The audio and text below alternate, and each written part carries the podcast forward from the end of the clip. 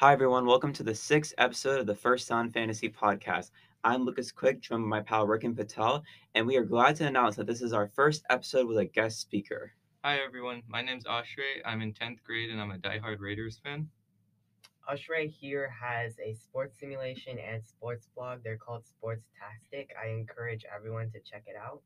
As a part of the simulation, I try to simulate each week's primetime NFL games. That's Thursday night, Monday night, and Sunday night.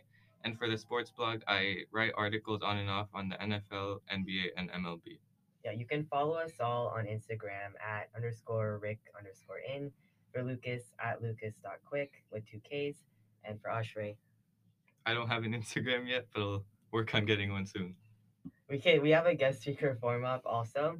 Um, we also post questions on Instagram if you'd like to discuss anything with us here on the podcast. But we're so excited that this is our first guest speaker, and you can look for future weeks for other guest speakers or Ashray as well. So Ashray, for your fantasy team, how's that going? Yeah, so it's going well so far. I play in a 12-man PPR league, and right now I'm five and one, actually leading my leading my whole fantasy league, tied with some other people. Right now, my team consists of Joe Burrow, Austin Ekeler, Nick Chubb, Chris Godwin, Calvin Ridley, Amari Cooper, Dalton Schultz, the Saints defense, and Matt Gay as my kicker. My bench is also pretty deep, so I'm happy where I'm where, where I'm happy with where I am right now. It's nice. Um, how many people are in your league? I'm in a 12-man league. Someone league? Is it PPR, non PPR? Yeah, it's a PPR league. Nice.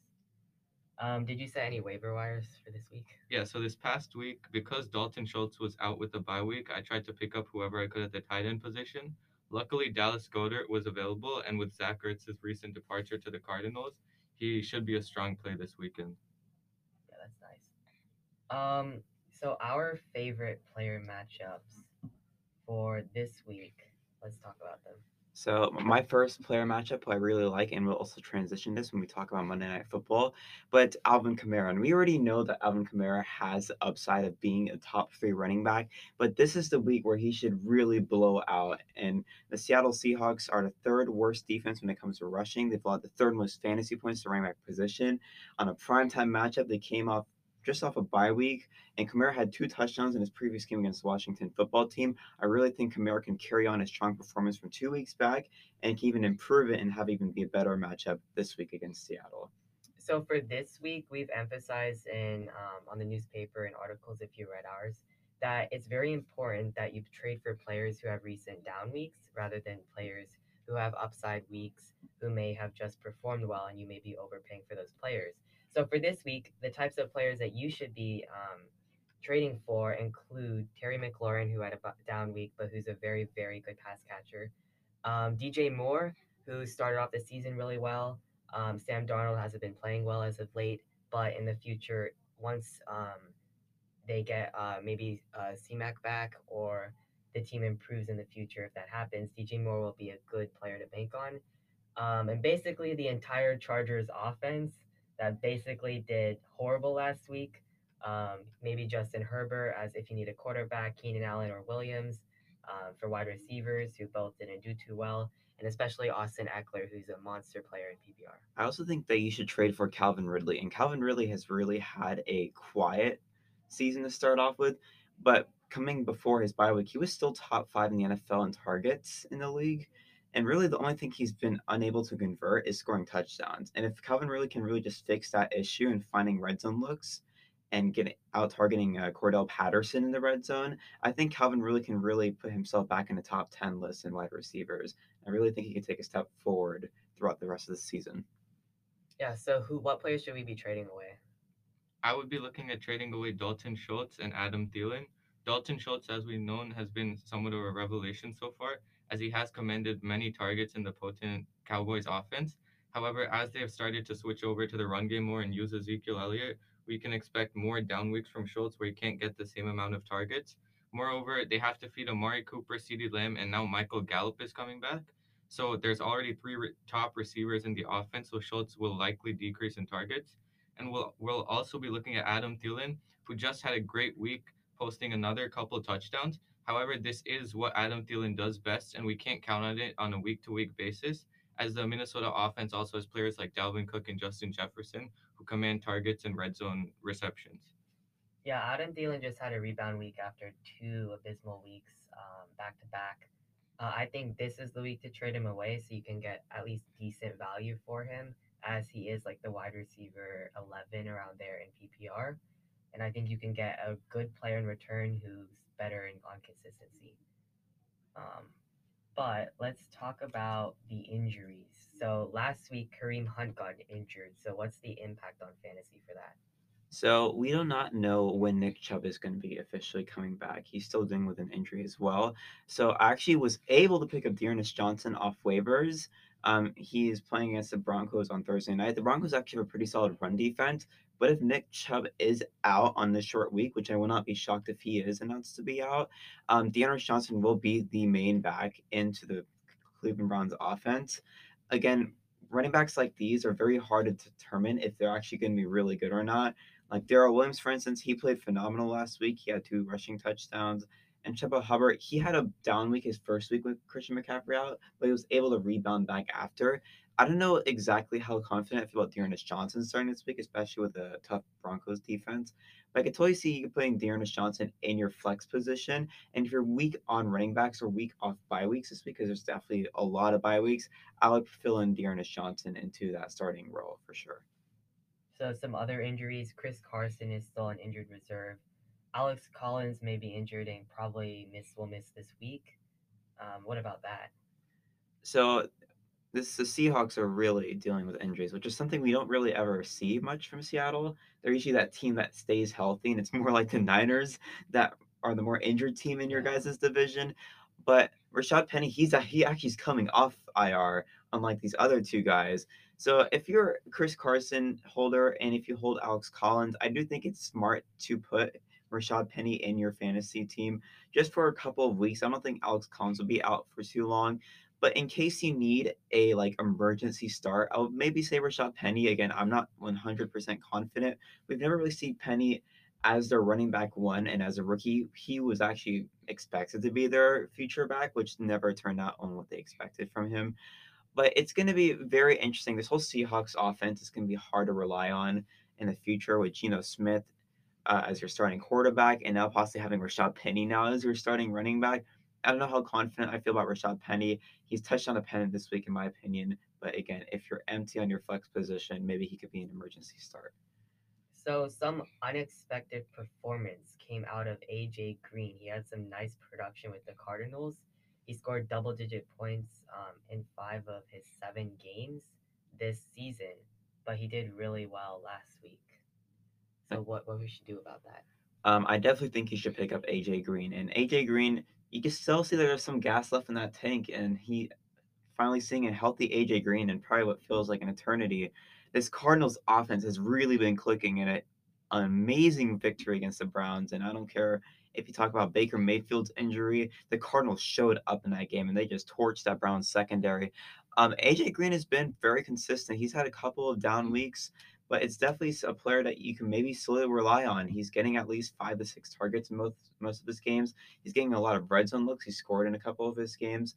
I definitely think that AJ Green could be a wide receiver three, maybe, and maybe has the upside of a wide receiver two. He keeps playing this consistently, but I would definitely pick him up, have him on your bench, and have some depth in your wide receiver position. I think AJ Green is finally turning back partially to his old self. So if you want to win this week, do we do you have any general advice that we want to give listeners?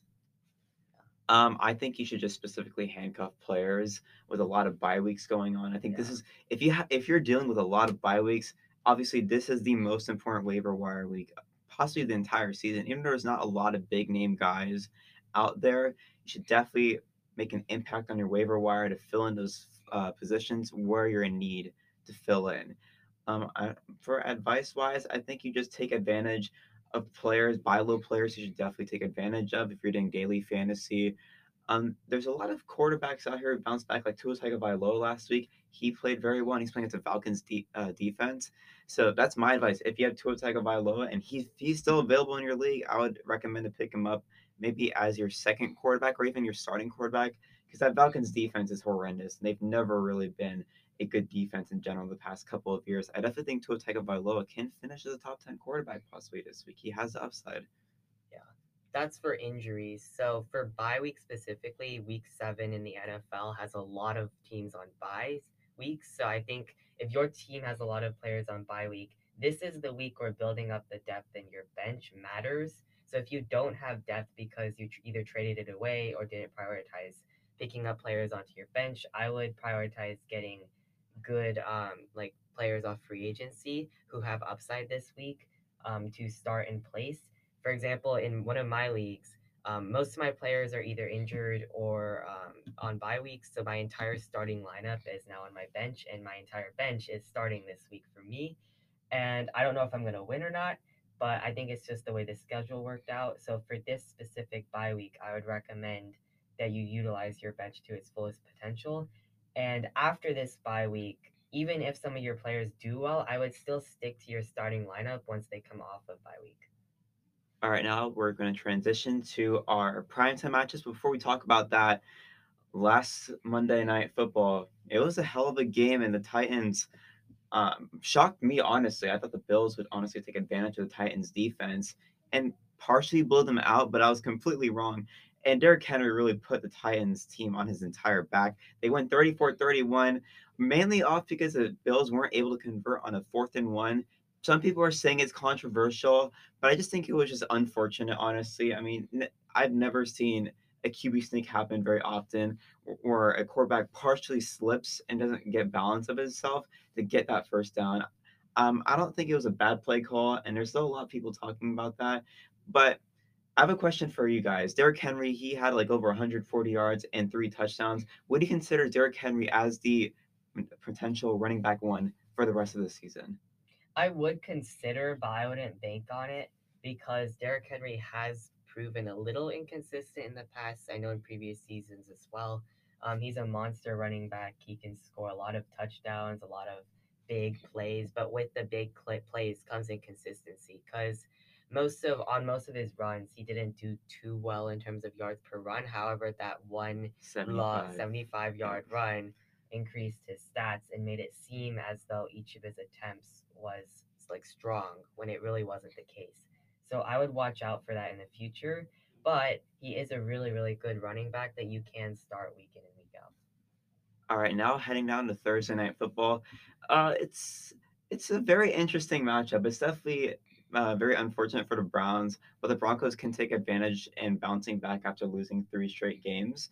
Um, the Browns currently, O- Odell Beckham Jr. did not practice today as of Wednesday. He has a shoulder issue. Uh, Baker Mayfield is out for this week with a torn left labrum, and that makes Case Keenum coming back into the starting lineup.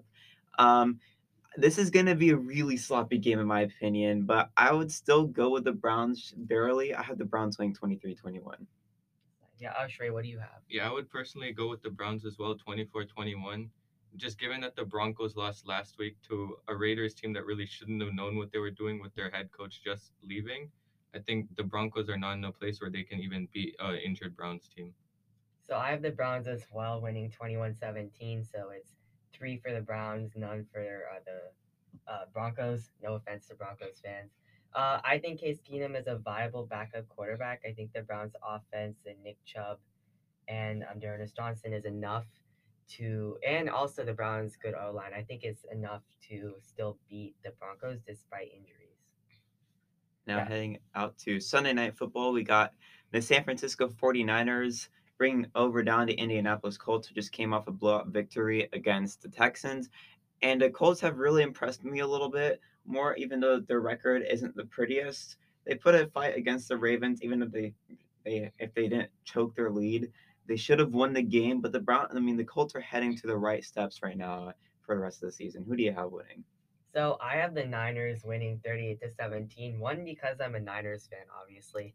And two, because I think that even though Lance isn't going to be starting because he has this injury and because of the knee injury, and Garoppolo is on track to play, I think like for the rest of the Niners offense can honestly do well with Garoppolo and probably beat the Colts defense, which has been um, like kind of iffy in the past, um, especially against the Ravens.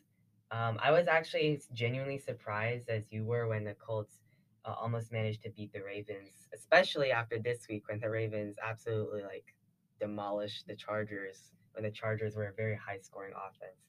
So if you like do the math, you keep backtracking, the Chargers did end up beating the Chiefs. So like if you do all that math in your head, it makes the Colts seem good, by still baking on the Niners winning. Yeah, I would also go with the Niners. I'm saying 35 to 28. I think the Colts right now, after beating a like historically bad Texans team, they're gonna feel feel a little too good about themselves going into this matchup. And despite Lance not playing, I think Garoppolo is actually a better quarterback as of right now. Lance would be my hope to start in the upcoming weeks just for the future. But right now, Garoppolo is consistent, and, and when he's able to play, he's a proven winner. So that's why I would take the 49ers.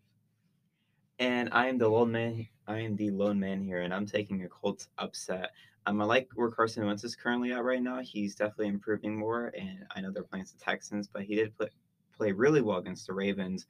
Um, just in just the Niners in general, just everything just seems out of place right now with their the quarterback situation and whether Trey Sermon or Elijah Mitchell is going to be their running back, and Brandon Aiyuk not getting any uh, like production. There's just there's still a lot of question marks around this Niners team, and I feel like the Colts have just played consistently better as of recent time. So I'm taking the Colts here 31-28. And our last matchup is Monday Night Football. Again, another interesting matchup due to injuries. We got the New Orleans Saints heading down to Seattle to play the Seahawks. What do you guys think? So I have the Saints winning 40 to 34 in overtime because I think both defenses are kind of iffy again. I feel like the Seahawks, uh, their run game can really shine here, even though the Saints' run defense is actually kind of good. Um, I think that the Seahawks will be banking on their run game. They'll score a couple touchdowns there. Um, I think the Saints' offense can do really well against the crappy Seahawks secondary. Um, and I think that especially Marquez Callaway can really perform with Jameis Winston um, in this game. Uh, but we'll be talking about this more after we prov- like you two provide your uh, predictions because next week Monday we'll have our podcast out to make sure everyone has time to use this advice for their waiver wires. So yeah, what are your predictions? Yeah, I would go with the Saints, uh, uh 31 to 21. I don't think the Seahawks offense is good enough right now, given that they just scored only 20 points to the Steelers. Despite the Steelers being a good defense, I don't think Geno Smith and Alex Collins and all the backups they have in place will be enough to carry them past the Saints. And I see Jameis having a big week. Yeah, I'm going with Ashray as well. I actually think the Saints not blow it out exactly, but the Saints winning 34 to 23. I really think Kamara is going to have a really good week for fantasy wise. Not because I own Kamara in one of my leagues, but I just I genuinely think that this it all sets up perfectly for Kamara to blow up. And I think Marquez Callaway is going to produce another high production week. I think he catches a long touchdown. And just the Seahawks defense is just not good at all, and their offense has been decimated. Just nothing here convinces convinces me that the Seahawks can put a fight against the Saints. Cool. So again, you can follow us on Instagram. If you want to reach out to Ashra, you can contact us instead, and we'll reach out to him for you. A great start to our podcast, honestly, man. As our first guest speaker, we appreciate yeah. you coming out here. Um, stay tuned for more. We'll have more guest speakers coming into the future. And yet again, if you guys are interested into being into a guest speaker or asking questions in our podcast, again, feel free to reach out our Instagram accounts that we had mentioned early on to the podcast. But we appreciate you guys hanging in here for our sixth episode of the First Down Fantasy Podcast. And man, this season's going by quickly. But I'm glad I'm glad that we're here, man. I'm glad we're here right now. This podcast is taking a step forward. I'm glad that you guys that you guys are here to see the journey. Thanks guys for reaching out and once again, go birds.